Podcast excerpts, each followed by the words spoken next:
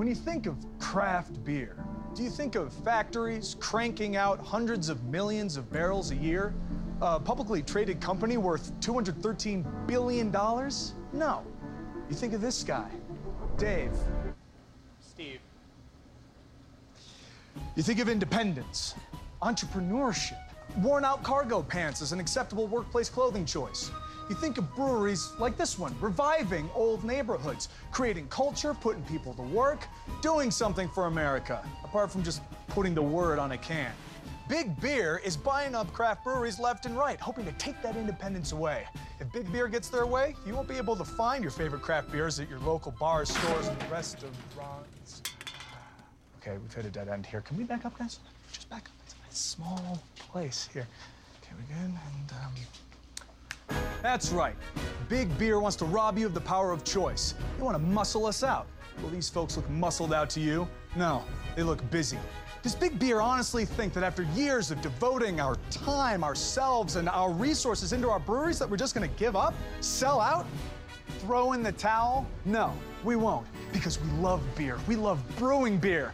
And, you know, we don't really have a lot extra towels to throw around. Hey, it's Dave again. Steve. Ball in, Dave. We have a better plan.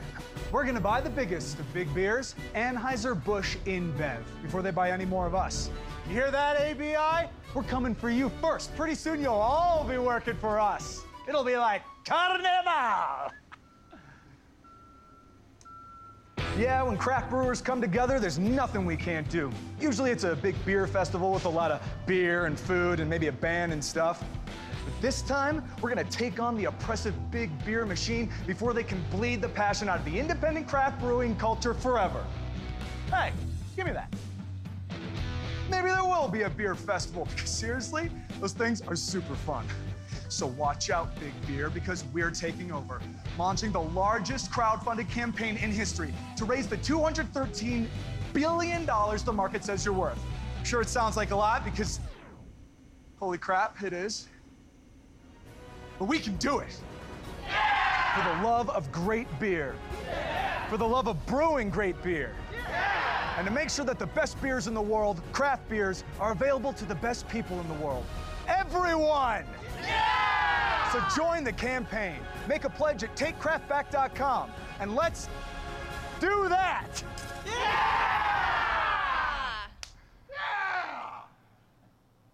Like I said, everyone. USA! USA! USA! USA! Welcome to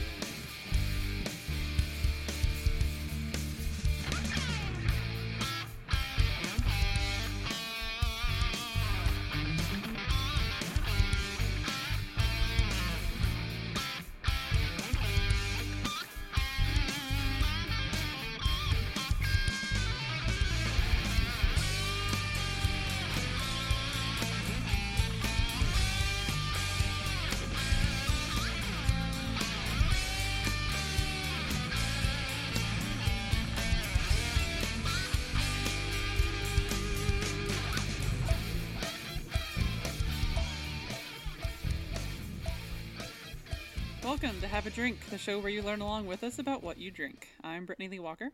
I'm Justin Frazier. I'm Christopher Walker. And I'm Casey Price. So that was a nice little video you should all go check out uh, at takecraftback.com. We'll talk about that a little more when we get into news. So, uh, yeah, I think we've been up to a few things over the past couple weeks. Have we? I, I, I've been I've been in a coma. It almost feels like that to us for, for, for some some stuff because I've had some sleep issues. Sleep? What's that? yeah. Um, but yeah, so we were we were all up kind of late. Uh, well, it was late for us, but uh, late later than normal uh, on Thursday night um, for the Ritual Misery podcast that we were uh, special guests on. Yeah, uh, for those of you who don't know, Ritual Misery is a podcast that uh, like us, used to exclusively be a part of Diamond Club, and we are moved all of us onto Twitch for now. But it is two lifelong friends, Kent and Amos, who talk about geeky stuff. Wow, it's almost like their exact intro. Good job. I, uh, Yeah, I was gonna say like I'm pretty sure he was reading a doc somewhere. Like, I may have put some effort into learning their opening pitch line. I was I was trying to think of the exact wording at why he was doing. it. I was like, uh, it's two geeky friends. No, that's not right. It's I was too was in short. How now, brown cow? So yeah, we kind of went in and took over and felt kind of bad afterwards because you all think we banter and run along, run long on here. Yeah, we stretched theirs out to like three hours. It was kind of ridiculous. we we can't be trusted. Um, that's what we've learned. It was fun though. It was it, we we played games. We talked about various topics, uh, and then we also you know kind of educated them a bit on beer. I, I say we. I actually mean Casey. And um, it was all of us for sure. but it, it Oh. was really interesting to talk about. And then we you know at, for those who watch our video show, uh, Amos from uh, Ritual Misery was on our video show. Was it uh, two weeks ago now? Um, Uh, from recording, it's been a week. Okay. Yeah. And um, he, uh, so we were doing the Alaskan pack on that video episode, but he hadn't tried that um, extra one that we got, which was the br- the coffee brown. The Heritage Coffee Yeah. Brown. And so he actually got to try it on Ritual Misery podcast when we were on, and of course he was like, "This is delicious." Yeah, if you want the It companion, smells just like coffee. Oh, it tastes so good. yeah, if you want the companion piece, uh, or you can call it the follow up for Amos trying that beer. Uh, you need to go check them out on YouTube and Twitch. Uh, just put in Ritual Misery. Um, and Yeah. I, actually, I remember their their oddly enough, I remember their Bitly because they created a Bitly for their Twitch and at Mhm, that's right. bit.ly slash rmp live, Yeah, all um, lowercase too. So Justin hung in there with them for that that last stretch because they were going to get the 50 followers on Twitch. And they did it like champions. Toughed it out. Uh, I wasn't able to stay on. The whole, oh, you were the only one that st- was able to make it the whole time. uh, look, it's mostly just because I don't know when I'm being told to leave. No, you were you were Uh, the, one of the lucky ones because like it was like eleven thirty when we kind of stopped the official show part, and then I was like, and I'm going to bed because then I got up at four thirty for work.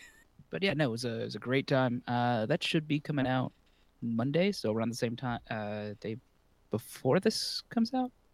Uh, yeah, I'm hoping to have this up uh Monday, if not by Tuesday.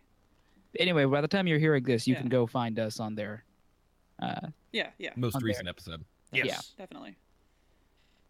Yeah, but so that was a lot of fun and very different for us. So um, and it was also I think it was weird for I think any of us. We also didn't have any control over the the, the stream, the dock. The, We were just there drinking. I was like, God. no control over the stream or the dock. Welcome to my world.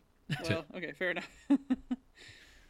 I, I don't know about you all, but I I inserted myself into that dock and started making changes. I I thought that's what they asked us to do, but then but then they were like, "Oh, you didn't put that in there," and talking. Uh, I think it was Kent talking to Amos about it. Like, oh, no, I think I did. there you mean, go. I mean, they shared it with us. You know, we were able to see it. So, See it? They told us to put some stuff in if they had topics. The- So right, the TED Talk thing too. So Yeah. Yeah. yeah. Um, that was fun. Yeah. Um, Ooh, sorry, I just yawned. Um, sorry, we're putting you to sleep here, kid. I know. Right? No, it's been a.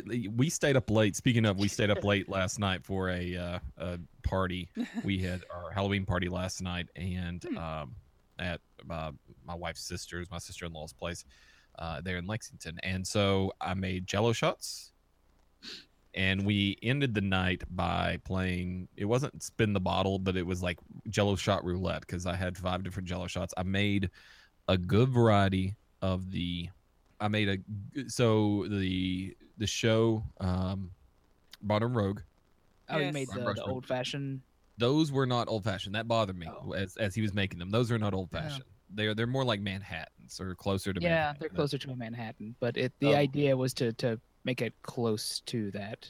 so I I did a very similar version of that except I added some cherries into the boil and um and used instead of simple syrup I used what's called triple sec syrup and it's an orange flavored syrup that you can get at any pretty much any liquor store should have it.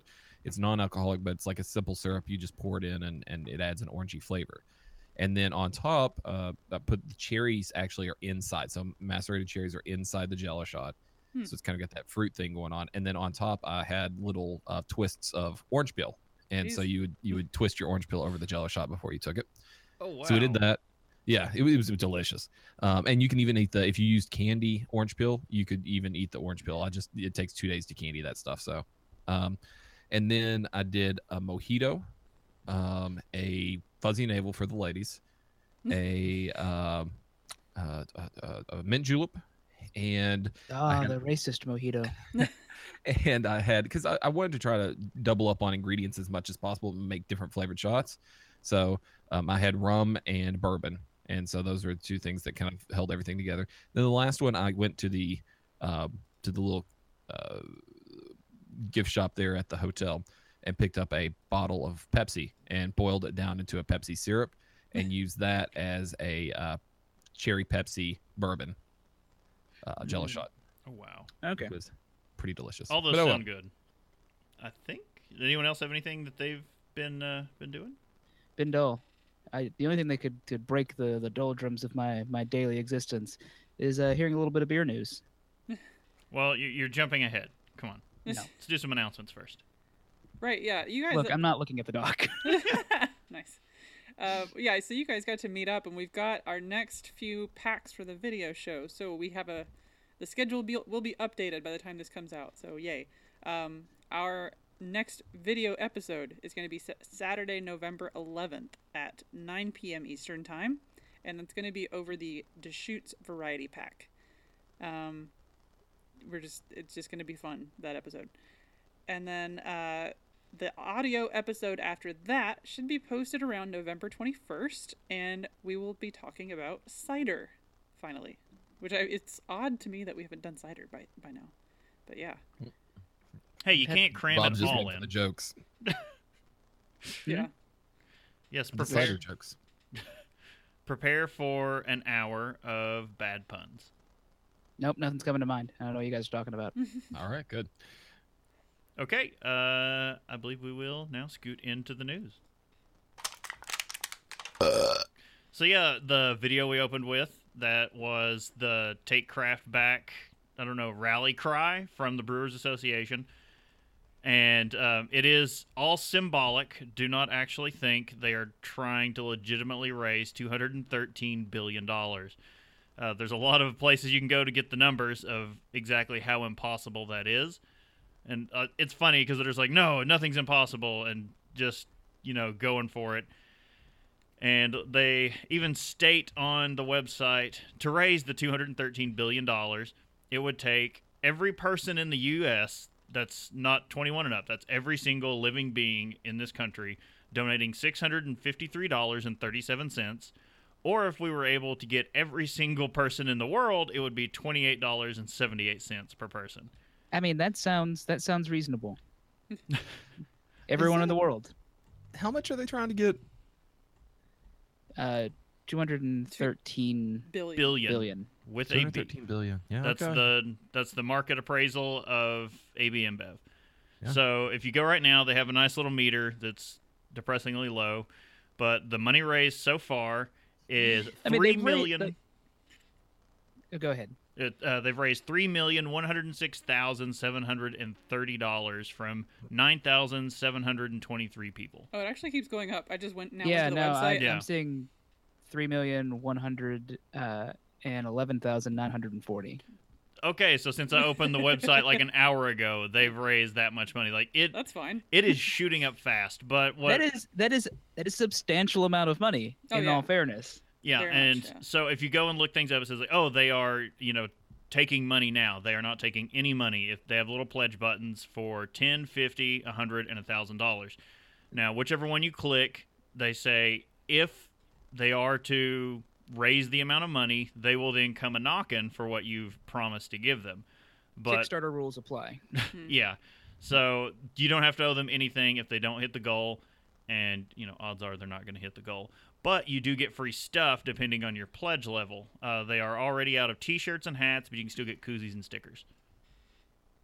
But the whole thing is just to raise awareness for if you're listening to this podcast, what you already know is, you know, big beer buying up all the small brands, and it is it's a funny video. A lot of people were mad, like, oh, they're making themselves look like a joke. It's like, no, I mean, if you can't poke fun at yourself, what are you even doing?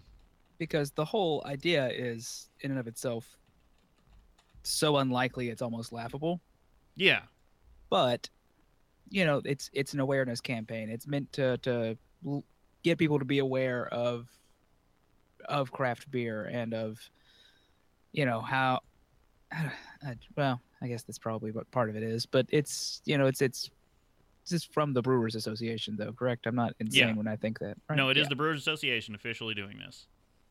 Like Uh, they put the new seal as part of this campaign, Mhm. and I mean it's it's interesting to watch and see just how much money to this idea people and craft beer drinkers are willing to put up. like I said, th- over three million is not an insubstantial amount of money. It just looks super small compared to, you know, billions. Yeah, Yeah. but uh, I don't know. I haven't seen anywhere like when the campaign ends. But keep in mind, this is just two weeks in, and that's how much money they've raised. Hmm. They could theoretically run this for years and probably still not hit enough. Yeah, That's what yeah. I'm saying. Unless AB InBev takes a nosedive because you know some somebody finds out they're putting I don't know dead rats into their beer. They find out they're putting metal shavings into their Goose Island beer. Wait, Or glass into the uh, Corona. oh wait. I So do like they have a tracker there um, about how far along they are.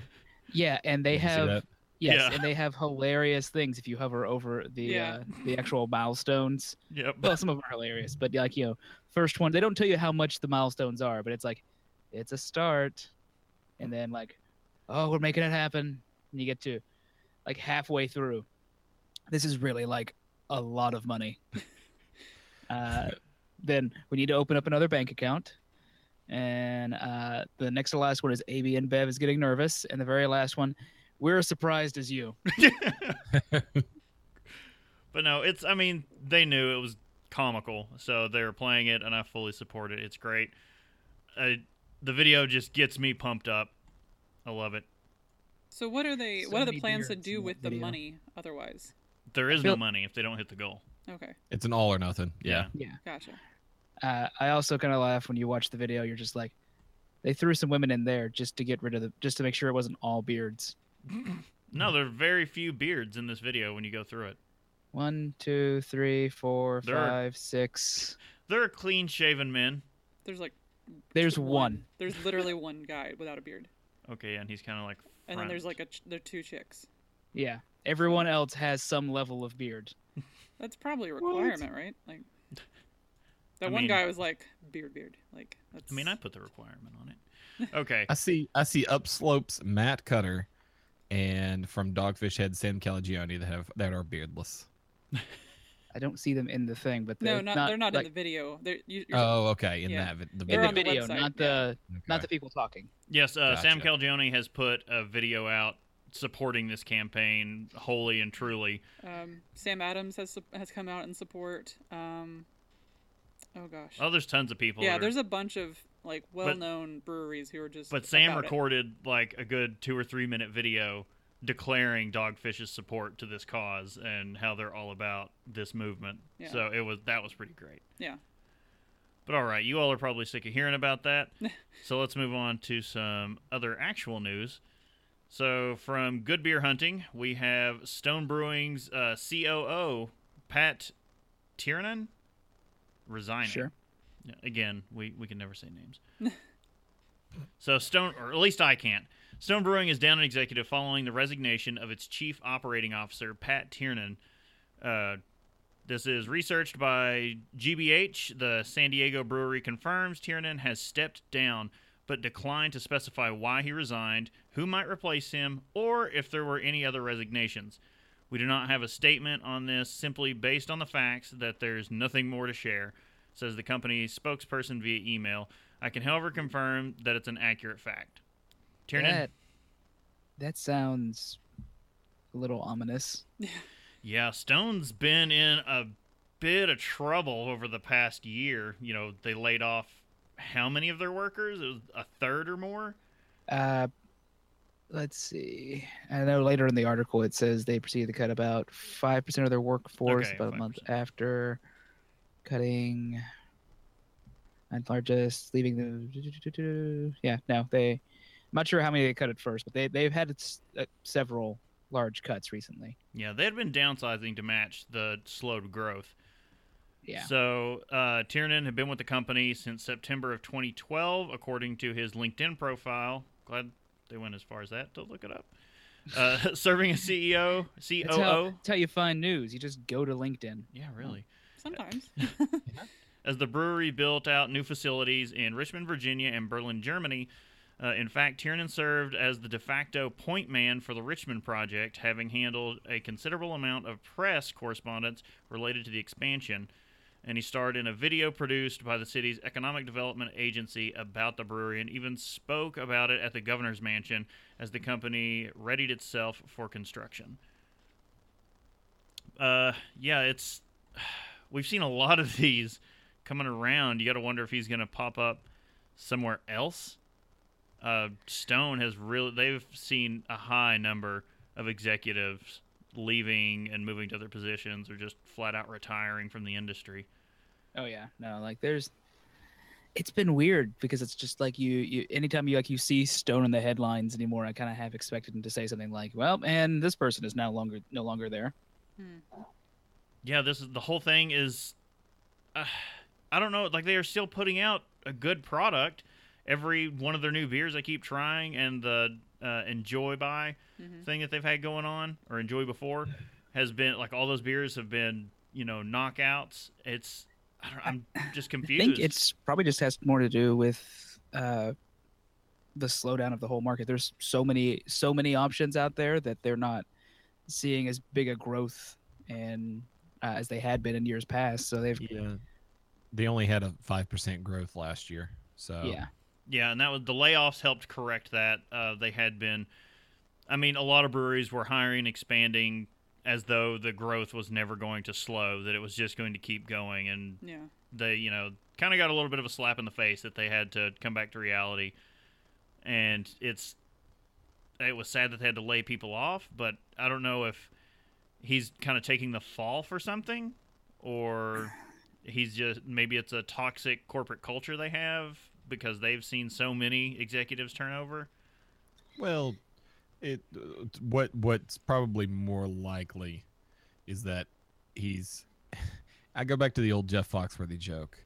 Um, when she says we need to see other people, if she has, hasn't already, uh, uh, it- what what's the way it goes? If she hasn't already, um, isn't already riding the horse, she's already picked it out and got the saddle. Yeah. So um, he- he- he's got something probably lined up, or if he doesn't already, he's got somebody that's already giving him calls to say, "Hey, we'd love to have you over here and, and help us out. We're we're trying to grow to be what Stone is now." yeah. So- It, it could also be that he he chose to leave rather than Yeah, Right, Yeah. which is I'm led to believe that is the case that he was leaving. He may it could be like New Belgium where they lost uh, their COO and suddenly she turned up heading a beverage company somewhere else where it was, it was like non-alcoholic beverages like juices and stuff and you're like all right It's all beer's just a product, and um, if your manufacturing process is very similar, you know, to be CEO someplace like that, that's not a big change.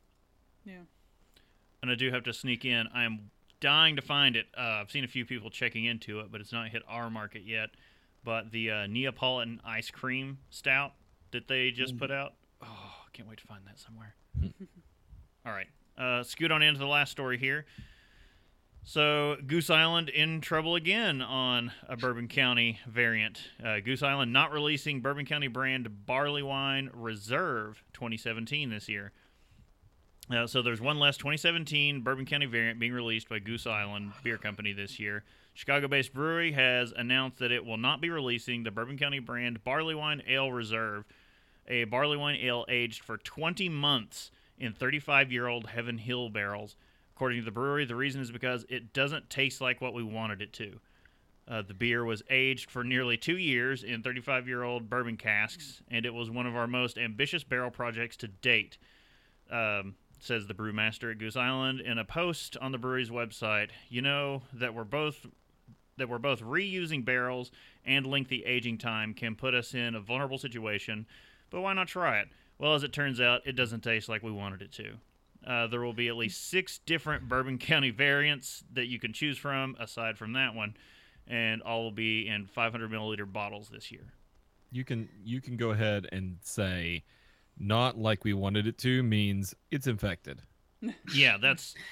Was this another infection, or Oh yeah, absolutely. That's that's exactly what it was because you it, those two things, time and non-sanitary barrels by reusing them, uh, make infection more likely, and that's what's that's what's happened here. It's and no, didn't was it last year the barley wine or was it the year before the barley wine had a problem?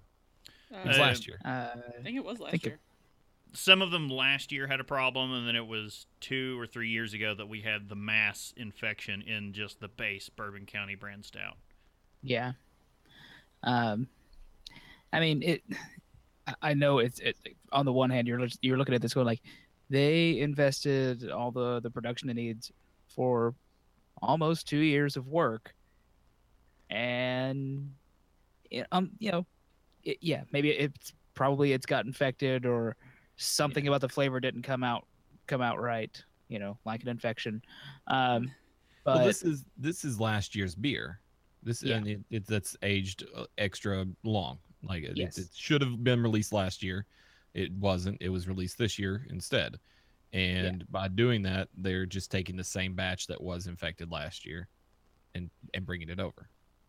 Yeah. So uh, what I'm just saying, Ellie, is like the, there's a there's a lot of investment that they they well I don't know how much, but there's there's a some amount of investment they put into this, and it's they're not going to see anything from it. But I guess it's better to do that than to put out something that's gonna you know really hurt the hurt the brand name as it were of uh The Bourbon County. Yeah. Well, and it, it and looking at the list here because it, it does list out like everything else that they're putting out of the variants, and um, they're still putting out a barley wine. It's just that this this is the reserve version of that. So like the the special aged longer, etc. But Yeah. they're still putting out the barley wine aged in fresh bourbon barrels. Yeah, I was really looking forward to this one because the regular barley wine they do is amazing. I love. I didn't. I wasn't huge into barley wines until I had that one, and then I was like, oh my, like that. That sold me big time. but yeah, you still have five other beers uh, that you'll have a chance at. So the other variants that they're doing, well, you have your base Bourbon County Brand Stout 2017. Uh, Imperial Stout aged in Heaven Hill bourbon barrels, and then you're going to have your Bourbon County Brand Stout Reserve, which is Imperial Stout aged in freshly 11 year old Knob Creek, or freshly dumped. I guess they didn't really finish that Word statement. 11 year old Knob Creek bourbon barrels. Uh, your Bourbon County brand coffee stout, uh, Imperial Stout, aged in bourbon barrels with Black Cat espresso coffee from Intelligentsia Coffee in Chicago. Uh, you got your proprietors, Bourbon County brand stout, 2017, which you're going to have to go to Chicago, and they've already done the lottery giveaway for those beers. So upon hearing this, if you haven't already been, if you weren't there that day for that, you will not get that beer. Uh, Imperial Yeah. Stout aged in bourbon barrels with bananas, roasted almonds, and Cassia bark. cassia See, bark. that's the one that sounds most exciting to me. Like compared to all of these, like That one changes up every year. So Uh, the that's annoying. proprietors, it's a Chicago exclusive, and there's a lottery to get bottles or to get tickets to get your bottles on Black Friday. to get tickets to get the chance to get bottles. Yeah, Ugh. pretty much. And they change that one up every year, and it's always something off the wall. And I will see the best stuff, and I will never get to try it. Uh, so finishing up here, we got Bourbon County brand northwoods Stout 2017 Imperial Stout aged in bourbon barrels with blueberry juice and almond extract added. nope. I'd give that a shot. I would say I'd, I'd I'd probably try to drink that. I would normally try it, but we had one this weekend at a bottle share that was aged, bourbon barrel aged, and had blueberries in it, and it was horrendous. It was syn- it was like synthetic blueberry. It, it was did artificial not, blueberry. Yeah, it didn't make was- it out of the bourbon barrel very well. The but this aging is taste was just not good. This one is blueberry juice. So I don't know. We can see how that would turn out. Yeah, I don't because the juice really doesn't have a ton. Blueberry juice doesn't have a ton of flavor in it, does it? Mm, A lot of that blueberry flavor comes to, from the skin. Yeah, it'd, it'd be pretty tart. So I don't know. We'll what the. Yeah. I have a feeling we won't get a chance to see, but we'll wait and see what you know the market and everyone on a tap says. I like I like the idea that some of these mark that they are aged in bourbon barrels, and some mark as aged in fresh bourbon barrels. Mm, yeah. So that means that they're reu- I mean, w- from this article, it it let me know something about this brand specifically. They're reusing the barrels, um, which Right. was not something I, I thought they would do. And knowing that now, it makes a whole lot more sense why it took to now or last year for them to have an infection issue. Because uh, last year, maybe the year before, was when barrels started getting more and more scarce yeah. And so and they started. they started saying, well, we'll just reuse that way we can do it again and, and we can keep pumping up our volume. But they, you know, Would explain why they also started pasteurizing them too. And they pasteurize the beer, but as it goes into the barrel, it that does not. Um, there's Well- really, I mean, there's you can sulfur the barrel, but that's about it. Uh, you put I in, was just gonna say, would it, that would cut would that wouldn't that cut down at least a little bit on the odds of uh so it would cut down if you like these that are aged months um in in the bourbon barrel i don't know how many months if it's if it's 10 months that's 10 months prior to pasteurization that these beers have time to be infected and get that bad flavor ah Um, okay whatever whatever goes in the bottle and is pasteurized at that moment the flavor of the beer will change very little um but whatever happens up to that point is wild game Okay. And uh, we'll finish off the Bourbon County brand Barley Wine Ale 2017. It's a barley wine ale aged in fresh bourbon barrels. So, in addition to all those, Goose Island has uh, filed a keg label with the Alcohol and Tobacco Tax and Trade Bureau for 2017 Double Barrel Bourbon County Brand Stout, a 17.2% ABV Imperial Stout aged in bourbon barrels. Jesus. So that'll be a keg only affair that will probably be a special event only yeah, yeah and that be like the utopia s- kind of hard to find Hmm. yeah that sounds pretty amazing. Uh, yeah, all but one of the different bottled Bourbon County brand releases will be available nationwide, starting on the day after Thanksgiving. Uh, which this year falls on November 23rd. I think me and Casey were talking about we might do a live stream while waiting in line. Cause, Yeah, because we got nothing else to do for three and a half hours while we wait. So yeah, Fair I, enough. I looked it up. Twitch to stream to Twitch, it only takes like I don't know 600 megs of streaming bandwidth per, um, or not even bandwidth data per hour. And so I've got a pretty big data plan that I've never reduced. We don't use it all usually most months unless I'm off on business. So um, we may be able to do that. all And even at that, I've got to download like my entire podcast library in one afternoon. Okay, so yeah, that's gonna wrap up news, and I think we do have a little bit of Untappd.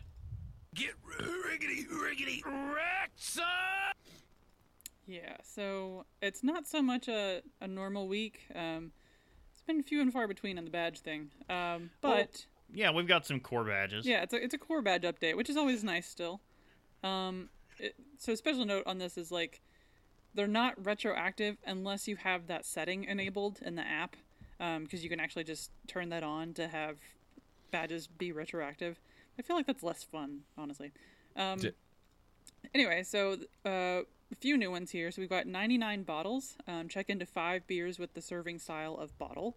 So that's not terribly hard.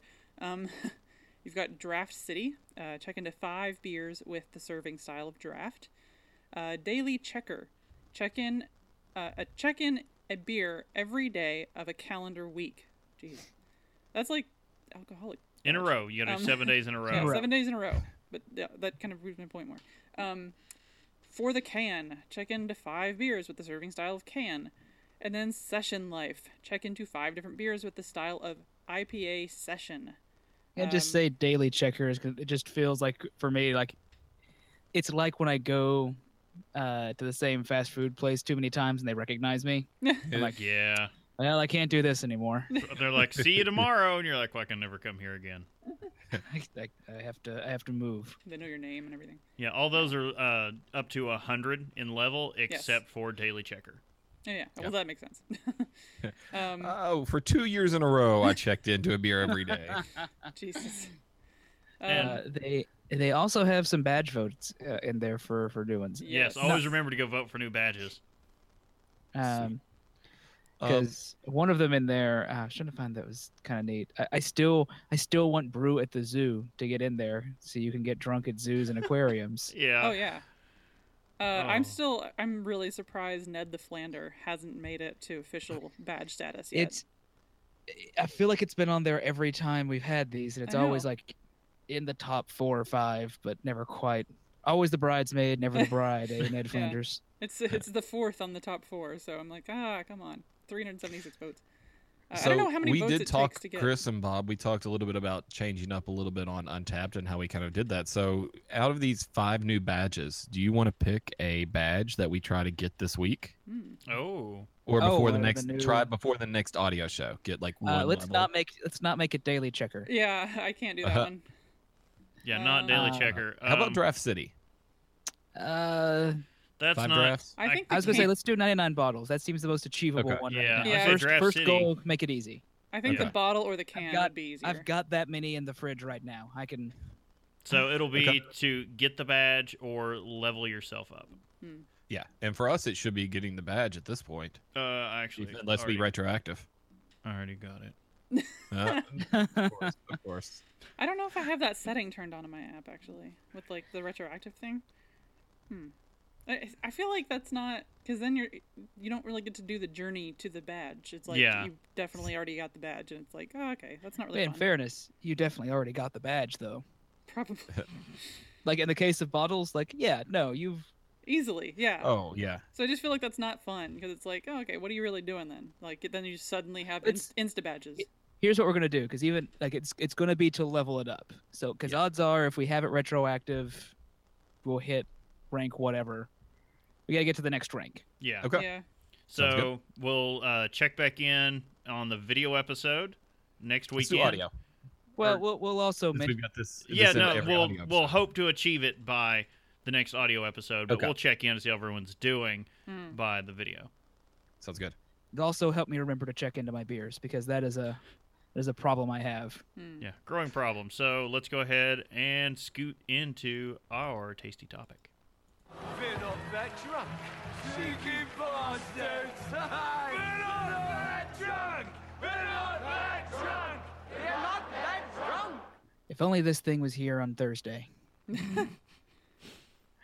uh, yeah, no, uh, we haven't actually mentioned what the topic is today. I don't think we Uh, have. mystery topic, Ooh. unless you're reading the title of the podcast. yes. Right. um, or if you've forgotten by this point, we're talking about smoke beers today. Woohoo! So, uh, a little bit about the history. The process of using smoked malts has been adapted by craft brewers to many styles. German brewers have tr- traditionally used smoked ma- malts, smoked mocks, uh, Smoked Mock's my favorite. mm, uh, smoked malts in Bock, Doppelbock, uh, Weissbier, Dunkel, Schwarzbier, Helles, Pils, and other specialty uh, styles. Earlier kilning innovations were not uh, necessarily available, affordable, or desired by many pre-industrial brewers. Uh, brewing was largely a local or homestead endeavor, eh, with rural areas being quite isolated, and the malt was influenced heavily by a uh, by the curing method and fuel type. So you know, fire that thing with coal, you get a different flavor, I assume, than if you fire it with wood. Hmm. That's my guess. I I don't think so. know. I'm a moron. You might find You're out. not- You're not a moron. Uh, hold on, I have to drink. Um, in the old days, uh, I just like the quotation marks. In the old days, um, most beers were smoked. It wasn't due to a specific uh, liking for the flavor, but due to the lack of modern malting techniques. Uh, according to Radical Brewing by Randy Mosh Mosher, uh, prior to the Industrial Revolution, malt was cure uh, was cured with common fuel of the region. Uh, in Europe, this meant wood out of the out on the north part of the boggy islands of Britain and Ireland. Uh, ancient compact peat was burned, as was straw, which gave it a less smoky taste. Ah, peat, thing we'd use for uh, for making scotch. Mm, Lagavulin. That, that's not less smoky, Chris. In the desert, uh, yeah, okay. In the desert where beer was born, trees were scarce and, nat- uh, and natural energy source. The sun was available in abundance. Consequently, very pale sun-dried malts could be easily produced if needed. Malt was also shaped into conical cakes, like big muffins, and baked in bread ovens uh, that would have been powered by some locally fueled, possibly dried ox dung or something equally pungent. Um, red and black beers are mentioned in ancient Sumeria. Uh, and the kilning of beers would have uh, picked up some of the smoked flavor. You know, I'm all for trying historically accurate, but ox dung flavored beer might. I'll, I'll Might be drawing pass. Yeah. It's kind of like the chicha. I- I'll It's pass. all, yes, That's one way. ox dung and chicha, hard pass. So common was the smokiness uh, that little was made of it until the end of the Middle Ages, when brewing became less domestic and more commercial. Brewers began comparing, experimenting, documenting, and noting the attributes and flaws of their curing fuels. Virtues of straw and wood were touted largely because they were cheap and renewable. Uh, wood was becoming scarce in the 16th century in England, so straw often became the default utilitarian fu- fuel. Coal was also used extensively, but it was taxed heavily and was impure and nasty. Uh, Technical term. Yeah. uh, some of uh, that's why you had to use propane and propane accessories. um, some of uh, some pride from this rough character came in the 17th century with the advent of indirect malting kilns and coke fuel, uh, and ultra clean version of coal. Uh, this combination uh, expedited the inception of pale, uh, essentially smoke-free malt. Coke was specifically put to use uh, on early for that you put the er, my tongue just completely shut down on me. I'm sorry. Uh, take 97. Um, Coke was specifically put to use uh, early on for malting in Derbyshire in 1642, uh, but it was expensive and not feasible for large scale brewing. The beer of choice in England at the time was the porter, made with brown malt, uh, cured with kilns uh, fired by wood. It was kept for several months and after reduce the, smokiness, which was never eliminated entirely. The dark, smoky aged brews uh, was fancied by the masses. There is copious historical documentation from this era, as much of it editorial, uh, and it seems that smoky flavors were either loved or loathed by brewers. Either way, this malt allowed brewers to realize a great profit while simultaneously satisfying the hoi polloi. Uh, as far back as the 17th century, brewers were rallying against smoky beers. Coal and later coke-fired kilns made the switch to cleaner malt flavors possible. Uh, progress reigned supreme, and the trend toward lighter, cleaner, crisper flavors meant the end of smoky beers nearly everywhere. Cover your ears, Brittany. Oh. Uh, by the end of the 19th century, smoky, uh, smoky notes were gradually disappearing from the malt. Traditional porter was essentially non-existent by the mid-century, thanks to drum kiln uh, and an advanced pale ale and log and the advance of pale ale and lager. Uh, the magical marriage of smoke and porter had recently been rekindled by a few adventurous microbrewers. Uh, it's a wonder they ever fell out of flavor. Uh, Germany produces the only continually continuously surviving smoked beer, Rauch beer. Is that Hmm. correct? I always I think it's Yeah, I'm not sure if I say that right. Roush. Rausch. Uh, Rausch beer is uh, often considered a specific style, but those who make it usually incorporate some smoked malt into their style, such as Bock, Helles, and Weizen, uh, which designates them as such. Historically, German brewers differed from English counterparts in several ways. Coal was not used extensively in Germany, leaving maltsters to rely mostly on wood. It was abundant, allowing some selective and uh, some selectivity, and beech eventually won out as best. German brewers were also more likely to do their own on-site malting. Uh, this personal connection to the uh, it provided an essential link between the raw material and the finished product. Uh, that sounds very funny to me. Like, have you do you have a personal relationship with your malt and brewer And wood. um, and wood? I can say I do. Uh, like the rest of Europe, German brewers were uh, largely moved away from wood curing malt in the 18th century, early 18th century. Thankfully, not everyone hitched their wagon to this fad. Several brewers uh, in Greater Bamberg uh, continued to dry their malt as they always had. They were content with their uh, familiar medium and wise enough to value to value and embrace tradition. Ironically, visionary. Uh, Bambergers have always loved their specialty, but uh, is now considered a must-visit ticket on any beer hunter's itinerary. It's a real home. Uh, it is the real home of smoked beer and, appropriate enough, the cradle of European brewing. Ah, yes. I'd like to hear back from uh, Kent if he ever had any traditional Hmm. smoked beers Yes. out of Bamberg. We have some BJCP varieties here. Uh, the BJCP recognizes five different and distinct varieties of beer that contain uh, smoked qualities. They are, oh, here we go. Haha!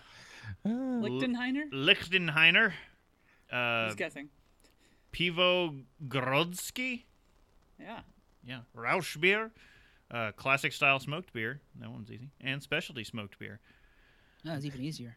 Yeah, these five styles represent the uh, history of smoked beers as well as allowing their further growth in the category. So they are going to come in uh, at 27. So 27A is historical beer Lichtenhainer. Uh, is a sour smoked lower gravity historical German wheat beer. Complex yet refreshing character. So many things going on Yeah. there. yeah, that's a lot in this one.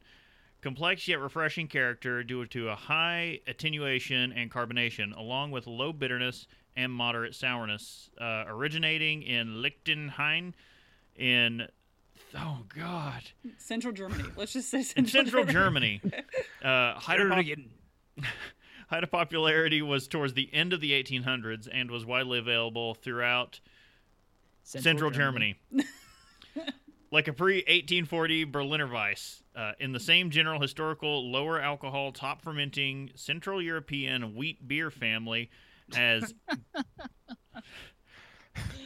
Sorry, it's just a very specific family. yeah, as, well, the family containing uh, Gose and Grodzki, yeah, Grodzki, Godzilla. yeah, and Berliner Weiss. That, that's one you know has elements of all of them, but having its own unique balance. Uh, sour and smoke is not found in any of the other beers.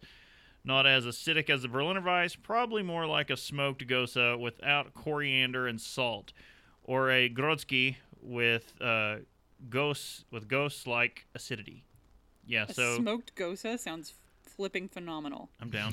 so your vital statistics uh, on those on the Lichtenhainer. So you're going to see IBUs ranging from five to twelve, and ABVs from 3.5 percent to 4.7 percent. So Huh. yeah, that's real low on and kind of sessionable at least on the IBUs and ABV. Maybe not so much on the sourness. Hmm. All right, so I get more of these mouthful ones. so again, uh, another part of the 27A category, you're going to get historical beer. I, I'm saying it like a V There's- because I'm assuming So these are. Yeah. there's It is. a there's a pronunciation Ah, right there in the yes. doc. Oh, Pivo Gro. No. G- Pivo Vivo Girl. Giskia. G's. Privo Giskia. Yeah. Uh, it's a low gravity, highly carbonated, light bodied ale combining an oak smoke flavor with a clean, hot bitterness. This beer is highly sessionable. I do like that it is set up as like comments produ- uh, pronounced in English as this. Thank you, BJCP. Although should have that earlier in the. Should earlier. should have led with that. Should have led with that. A little bit. So, uh, meaning Grodzki's beer or Grodzki beer, uh, known as Grotzer, yeah, Grot, Grotzer, in German-speaking countries and in some beer literature, uh, traditionally made using a multi-step mash, a long boil of about two hours, and multiple strain. Wow, two about two hours. When we did our homebrew, what was it? An hour? Hour. Yeah, so it's about double the time. Uh, and multiple strains of ale yeast. The beer is never filtered, but uh, but isinglass is usually is used to clarify before bottle conditioning. Okay. Uh, traditionally served in tall conical glassware to accommodate the vigorous foam stand. Oh yeah, so big head on that one, I'm guessing. This beer developed. We're all just waiting this like in our heads. That's what she said. Don't say it. Just don't. You- You're better than this. This beer developed as a unique style centuries ago in the Polish city of Grodz- Grodzki. I'll never say it right. Known as the Graz, uh, when ruled by Prussia and Germany. Its fame and popularity rapi- rapidly extended to other parts of the world in the late 19th and early 20th century. Uh, regular commercial production declined after World War II and ceased altogether in the early mid 1990s. The style description describes the traditional version during its period of greatest popularity. The grain bills usually consist of entirely an oak smoked wheat malt. Oak smoked wheat malt has a different and less intense smoke character than German beechwood smoked barley malt. It has a drier, crisper, leaner quality. A bacon ham flavor is inappropriate. Oh man. Is it? Um, look, we're gonna talk about that later. Trust me, So it's sim- gonna come up. similar in strength to a Berliner Weiss, uh, but never sour. Has a smoked character, but less intense uh, than a Rausch beer. So your IBUs on this one are coming up a little at 20 to 35, and ABVs actually drop from to 2.5 percent to 3.3 percent, pretty much making it a near beer. Wow. Okay. Uh, the next one on the list, um, we're actually into category 6B. So kind of jumping around. yeah, those so those those first two are like where where the smoked beer has come from. Mm, Rausch beer is kind of where it is now. Like there's th- those two styles. There's really nobody making those.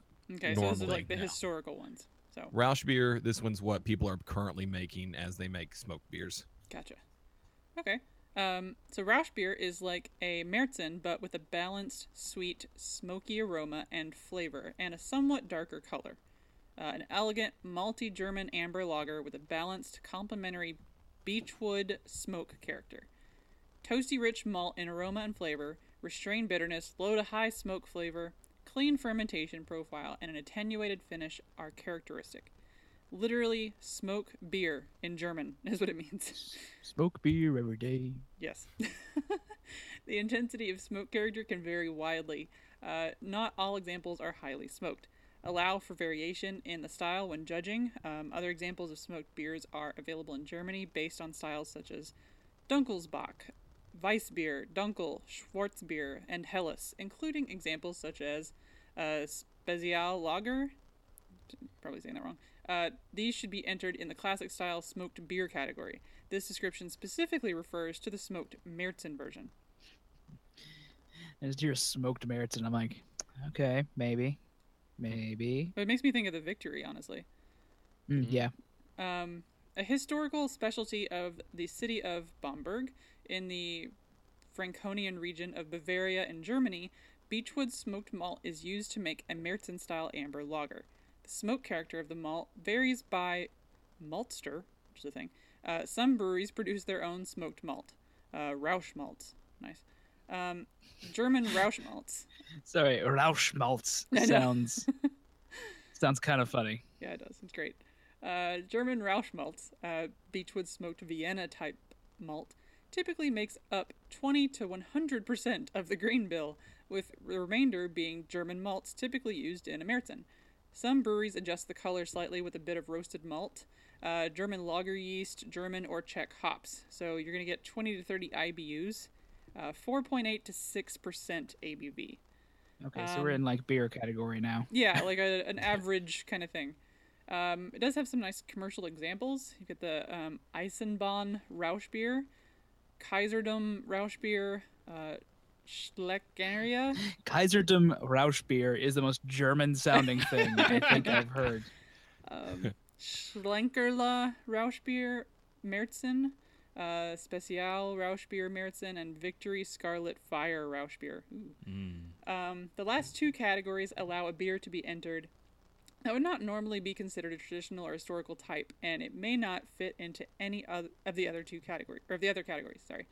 Uh, any style of beer can be smoked. The goal is to reach a pleasant balance between the smoke character and the base beer style.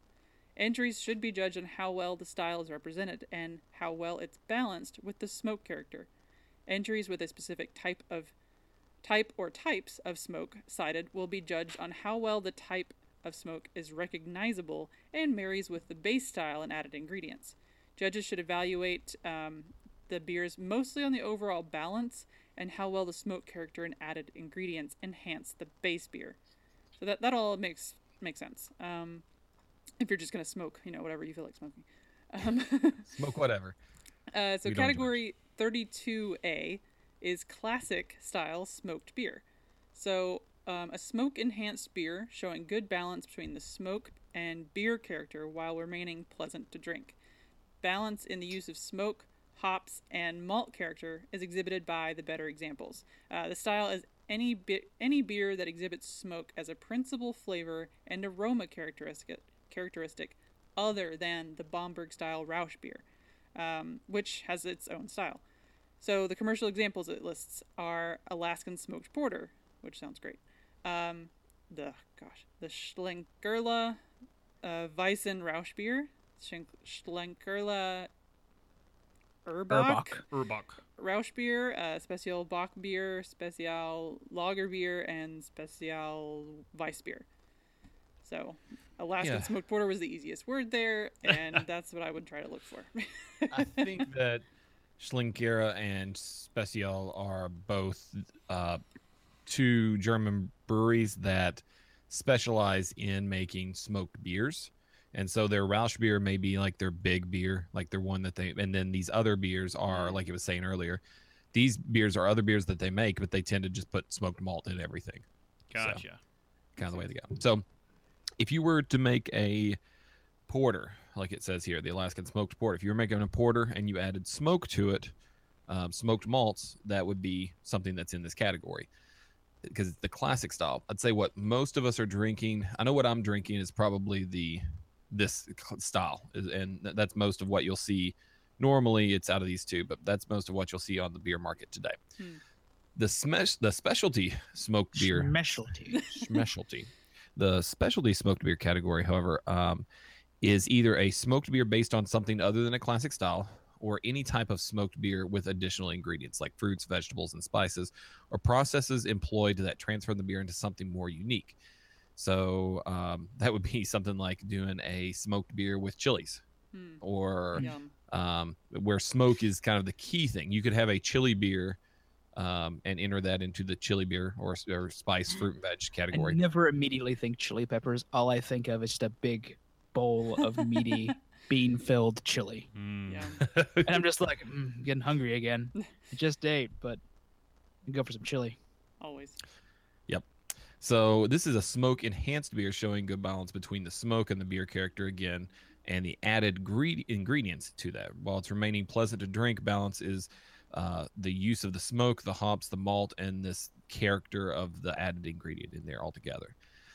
So um, that's the specialty smoked beer category. Now, some Scottish beer styles in the BJCP used to actually say that they you can put smoked malt into the profile. Um, but that was probably due to a misunderstanding in the way these beers were made. So Ray Daniels writes in Designing Great Beers how he believes the concept of smoked Scottish beers was probably because everybody says, "Oh yes, Scottish beers," because you've got Scotch and it's it's smoky. Um, that's that's what you probably will have for your uh, beers as well. Um, so he thinks that it came from uh, last measure for war-torn Europe in the mid 1900s, around World War II the lack of supplies uh, that were being diverted to the war effort probably had brewers switching to wood-fired kilns or uh, peat-fired kilns instead of coke, uh, which was you know it was it was post revolution uh, the uh, industrial revolution, and so they were all on these coke-fired malts, but they had to send a lot of that coal, the coke, to steel factories, and and that way they could make planes and um, all kinds of equipment for the war effort. So, due to that, these GIs that were coming back from Europe probably had been tasting the beers of Europe that weren't done the way it was traditionally done over the past 100 years. So they come back and they say, "Oh yeah, I had that that Scottish beer and it was really smoky." Um, I think one of the earlier examples was was in in the history section. It talked about it in Germany, um, that happening. And they come back and they say, "Oh yeah, it's smoky." Whenever we write the the category guidelines, we have to make sure that they say that sometimes you'll find smoke in this because some of the, the breweries use smoky characters. Well, that probably isn't the case. And in fact, now the BJCP actually goes into um, the Scottish beer style and says smoke character is inappropriate as any found traditionally would have come from peat in the water source. Scottish ales with a smoked character should be entered in the classic style smoked beer. Um, Oh, so wow. it's not, uh, even though traditionally up until this version, um, smoked beer has been considered a Scottish beer has been considered a smoked beer. That is incorrect, and so they they actually made that change. Now there are styles that are listed in the B that are not listed in the BJCP guide, and I thought they would be interesting to uh, mention. These are styles that probably haven't gotten enough enough prop, uh, popularity to really be uh, brewed often. Um, one, Remember, kids, brew early, brew often. uh, this one, uh, I did not give you all all the the difficult words on this one. I looked Got- down. I was like, well, at least at least Casey picked one for himself. Uh, Gotland Stridic, Got Got Gutland Stra Stra. Got got not gonna work here anymore. Gotland Uh, Strika? Okay, it's I, I, th- I think this is Swedish, so y- you're probably closer on the, the Gotland Finnish side and Swedish side languages than I am. Uh, a traditional home-brewed alcoholic beverage made in the islands of Gotland s- in Sweden. Um, it is a kind of ale closely related to the sahti from Finland, uh, with a smoky, bittersweet, spicy juniper flavor.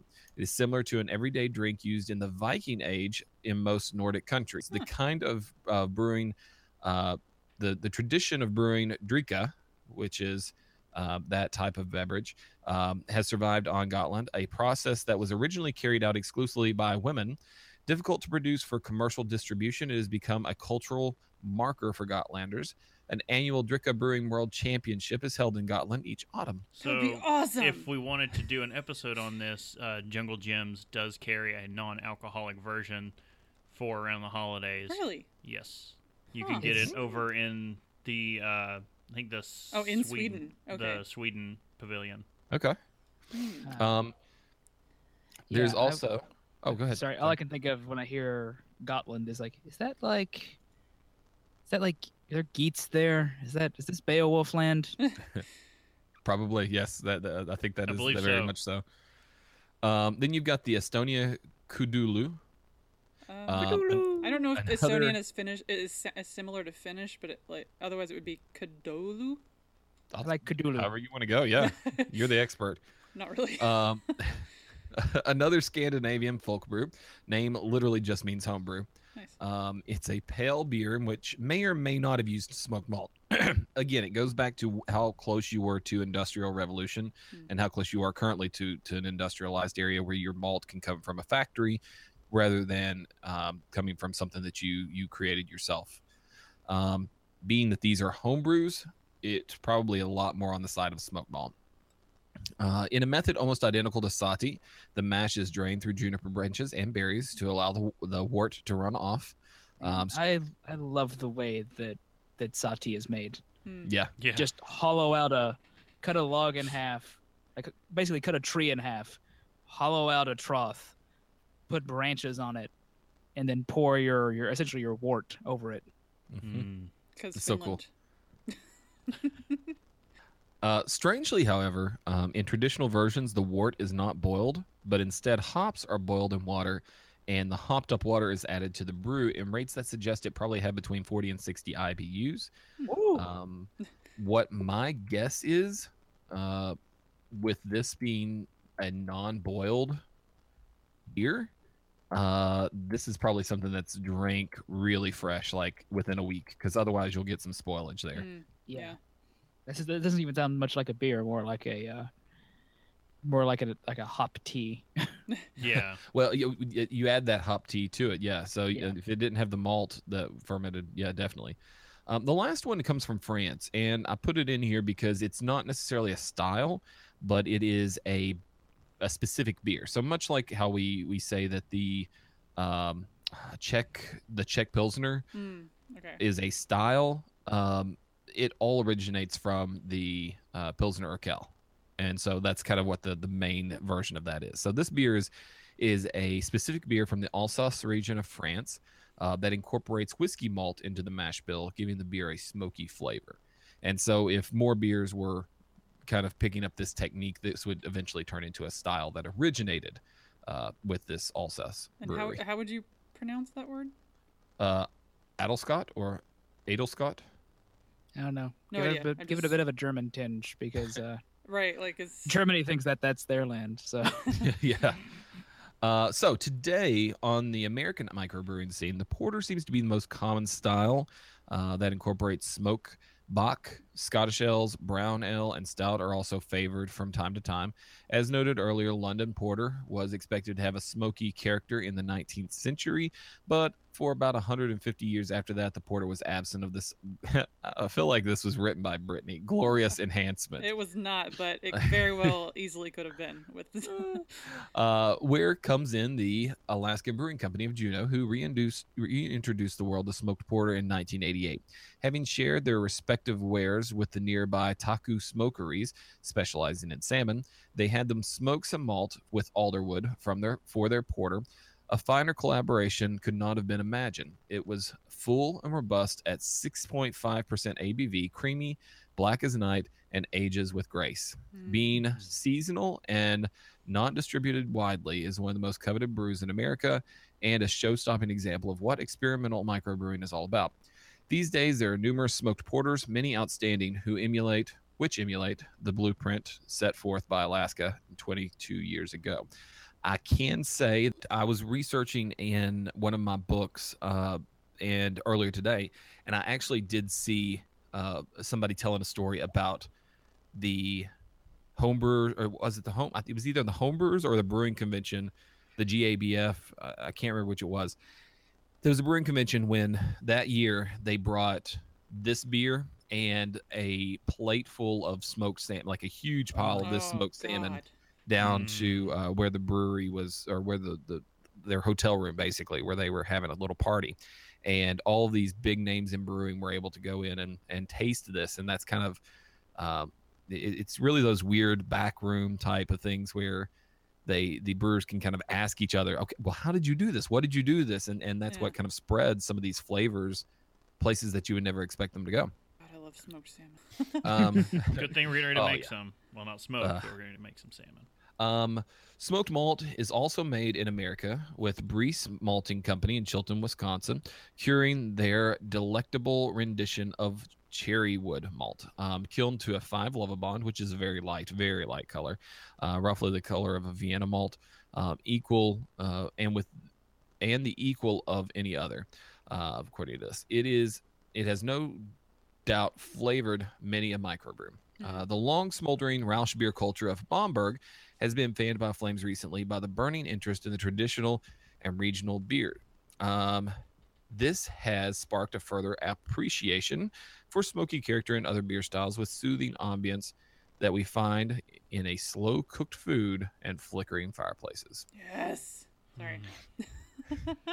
oh, I obviously I am in full support of this this style or various styles of beer. Um, I've had, I, I've had both. So I've had like the smoked, like the darker beers. I think do make more sense for the smoke flavor, like because it mentioned like porters and stouts are kind of what you see a lot of. Maybe some brown ales, but um, I have had a smoked pale ale, and it was really good um, but it's it's definitely not common. Um, I think it's it, it may be a little off-putting for people. I think the rich flavors of a stout or a porter go really well with the smoke. And can we I just say I could probably agree with that. Yeah, can we just say, hey, hey, hey, hey, smoke beer every day. yes. Uh, like some days, I, I need, I need, I have developed an eclectic palate, and I need more than just one type to satisfy me. Fair enough. Smoked beers are more of my IPA from you guys two years ago. Ah, oh yeah, Oh, huh, okay. or my sours from three years ago. Yeah, probably. Now you're like, Like just "Oh." before the show started, I was like, you know what, these are actually pretty good. all right. Well, speaking, Speaking of, of that, which, yeah. Drink with me, friend. yeah, my beer did not make that sound when uh, the pouring happened, because I am in fact drinking to style. Um, I've got a smoked porter from Warped Wing Brewing in Dayton, Ohio. It's called Creep Show. Uh, And AB creep. Yeah. yeah, it, it's meant to be a little scary, I guess. As their like, Halloween beer. Yeah, just in time for Halloween. Um, it is, uh, of course, with that, the ABV is 6.66%, um, 40 IBUs, Beer Advocate scores 3.97. That's out of 5, so that's not too bad. Um, the description is uh, tan, brown in color with dark malt flavors such as roast, chocolate, vanilla, along with mildly, mildly assertive smoked malt flavor and aroma. Uh, finishes dry with a smoky aftertaste. That is all true. Um, I love this, and it's almost gone. Um, porter is one of my favorite styles generally, and like a smoked porter is just like the best thing ever. Um, it's one, it's just one of my favorite styles altogether. Uh, this one's really good. Um, I haven't gotten to have a lot of smoked porters. I think I've had more smoked stouts than anything else for some reason. Um, but I think this is a really good beer to have. Like it's it's finally getting colder where we live, so it, porters are a great um, There, late there was fall, snow today here. Oh, really? Nice. Like Adam saw a little bit as he was Ooh. going out to get food. jealous. Um, but yeah, like I, I I think like port- porters are perfect for like late fall into winter. Just like it's like that warming beer that feels like dessert, and yeah, it's like having a hot cocoa except with alcohol. so yeah, I, I'm I'm loving this. This is really good, and I would if you. I, I don't know what their distribution looks like since they're kind of local-ish for us. Um, but if you can find it, definitely grab it.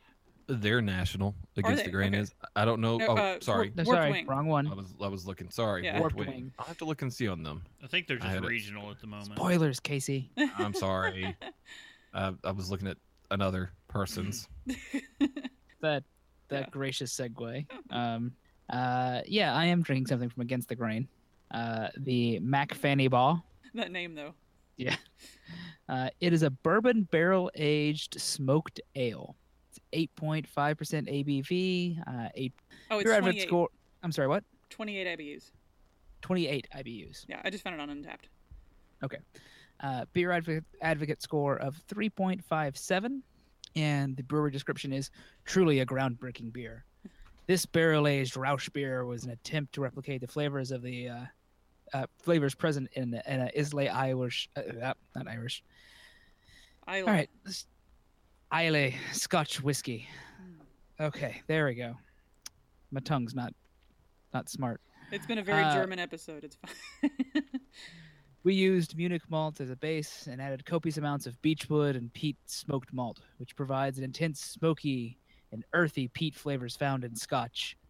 The addition of alderwood smoke salt leads to crisp brightness reminiscent of the sea air in the Islay region of Scotland. Aged in used Angel's Envy bourbon barrels to give an intense caramel, vanilla, and whiskey flavor. Bullshit! really? Wow. Tastes like ham. Oh my gosh! It tastes only like ham, like smoked ham. I was gonna say the description sounds r- amazing, but yeah, apparently I wish I had true. the beer they described. Oh my gosh! That so sounds- smoked ham. like I got angrier as I read that description. I was like, this doesn't taste like like scotch. This This tastes like ham. It's a, a, a nice peaty scotch smells like like beer. ham. It tastes like ham. I might as well be having a ham sandwich. That's amazing. I mean, that a ham beer doesn't sound terrible. We've had Scrapple beer. I No, like I- Scrapple beer was better than this. This this literally just tastes like is it bad? like ham. Like, does it not taste good? I can only taste ham. Like it's not what I want out of beer. like, I don't know that it's bad or good. It's just that it's So is- ham, and I just shouldn't like- be drinking it. It's like that episode of Invader Zim when he puts the uh, pork curse on Gaz. and It- she- look, someone tastes- cursed this beer with a meaty fate. Oh. Man, that's of evil. that's so unfortunate because the description sounds amazing. Like, Yeah, I all I get is ham. that's un- wow. Okay. and like it it really like I've been trying because I got a bomber of this and I've been like trying to drink some of it on it. And I'm like, it's it's okay, I guess. And I take another sip. It's ham. It's cloying ham. Like it just sticks on your tongue. I still taste ham, and I haven't had a drink in like three minutes. Wow. Jesus. I'm sorry. like, that is the weirdest thing. Oh, and then uh, on the pronunciation of the thing, I only know that because that was on that episode of Modern Rogue Uh, no, no, it's fine. at the I, Wizard Tower. My whole mouth just got confused because I read Scotch whiskey and I went, I I was hoping you were about to say ta- like ham, so I could go, okay, well done. It's just because You- you were you angry it. about the ham, so your whole mouth was like, "No, this is wrong. This is the whole thing." That's wow. Okay. All right. Um, moving on. so, uh, as per my norm, I am not drinking to style. I was actually We had him on a eyeing. good- we had him on a good train for a while. Yeah. Yeah, and yeah. It's only because we had so much beer in the fridge, and he was like, "I just can't warrant like buying a single Yeah. special beer." I was actually eyeing the uh, one of the smoked sours. So that I really wish I'd gone that route. Uh, Mhm. But I did not. I grabbed something else that's actually been sitting around since our Denver trip. Jesus. So I grabbed the Smog City Coffee Porter. Uh, it's from Smog City, and the style is a coffee porter. Who'd have thought? ABV six percent. I could not find IBUs anywhere, and there is like no hop bitterness to this, so I would assume it's like next to nothing. Beer Advocate score is four point oh seven, and I agree with that. It is a very fine beer. Uh, brewery's description: Gold Medal winner 2012 uh, GABF in Denver for coffee beer, a coffee beer rather than a beer with coffee. So they, there was a short description, but there is a like two paragraph description on the bottle, and I will just say uh, it is a damn fine coffee porter. damn fine. Well, the last line was like, like a chocolate covered espresso bean, is what it says. Yeah, yeah, that's no, it is dark chocolate covered espresso beans. That is exactly what this beer that- is. I love it. I've never been happier to go off style. I was just say that it's like that beer was made for you. And this was uh, this was from Brian, who uh, writes in occasionally. Brian from Denver, although Oh, not yeah. from Denver, but that's just how we refer to him. But Brian, thanks a lot. This one is amazing. He resides in Denver. It's fine. He resides in Denver currently. Yeah. it's enough to be from somewhere. Um, I picked up from Left Hand Brewing a smoked imperial porter, the Smoke Jumper, uh, 8.8% ABV, probably in the 30 IBUs, maybe a little bit less um, area there. I couldn't find IBUs anywhere listed because this beer is actually not on their website. I don't think they've made it recently. Um, so I found it on a shelf like yesterday. Or maybe they made it very recently and they just haven't gotten around to. Possibly, possibly, maybe. Um, but the expiration date, as Bob was able to read, doesn't kick in until like 2021. So Wow. Could have could have sat on that beer for decades. yeah, so we're good there. Okay, maybe not beer decades, advocate- but but still. a, a- depends on when they released. Yeah. uh, beer advocate score of point uh, 4.02, and I'm not a big fan of smoked beers. Period, but this one's okay. It's not huge smoky. I'm Um, really kind of wishing because me and Casey had this moment where it's like, because we were we were picking up these beers. He happened to be in Lexington, so we were picking up together, and I was like, "Ah, it's either gonna be one of these or the other. He's like, well, I'm gonna pick the one you don't. I wish I had gone your way. I mean, either of you could have got the baby schlager, no, which No. gets which gets the No, award for the we, we most. would have had a very long conversation about about the baby Schlagers imagery, which we're not doing today. No. So if just you look that up. if you're Yeah. still Yeah, listening, just look it up. Let- We're not talking about it. If you're still listening, go look up against the grain. Uh, against the grain, yes. yeah, their baby schlager label, and it is up there It's for suggestive. We'll just say that. most suggestive label I have ever laid eyes on. Wow. Oh. Uh, I, I do want to go ahead and and so I mentioned that I saw I did find the place in the book where I, I found the um the antidote from uh it was Randy Mosher that actually put it in Anecdote.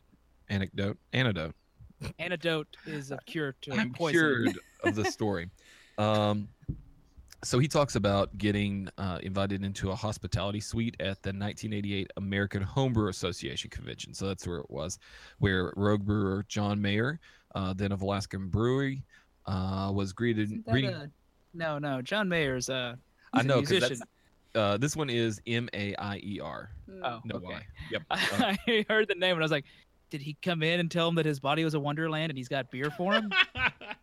Nice. Uh, so he had there, uh, he was greeting visitors with a bathtub of earthly delights, a cool quarter barrel of smoked porter, Hmm. and its natural soulmate, a big plastic bag of smoked cured salmon belly strips. Mm.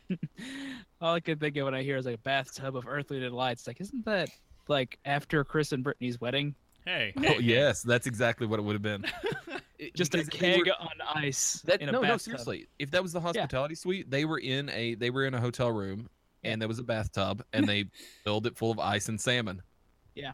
That's amazing. That's that's exactly what happened. But hey, for that, what we had a quarter keg barrel, and it we emptied the ice machines on like two floors. Two floors.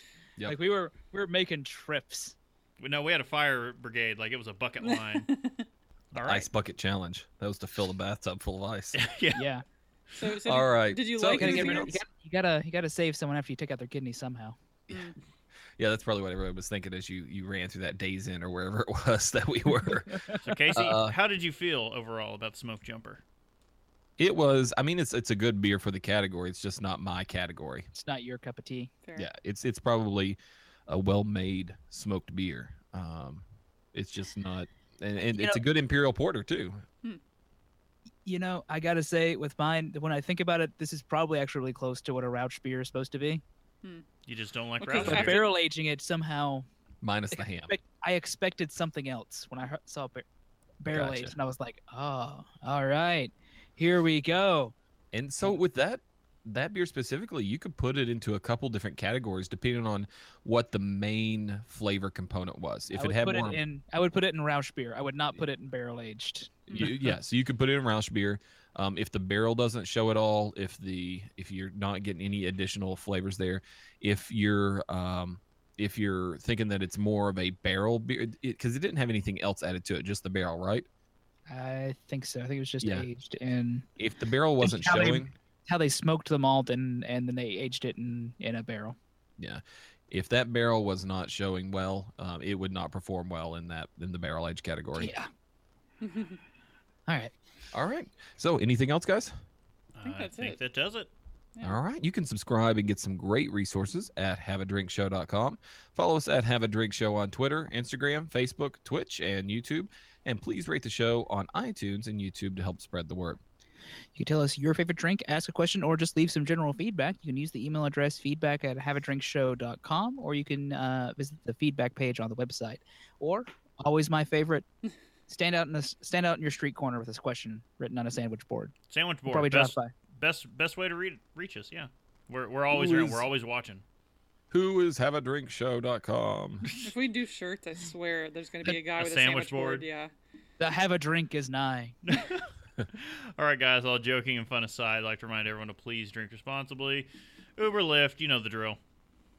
we did this past when we had that party um, over at her sister's house with all those jello shots.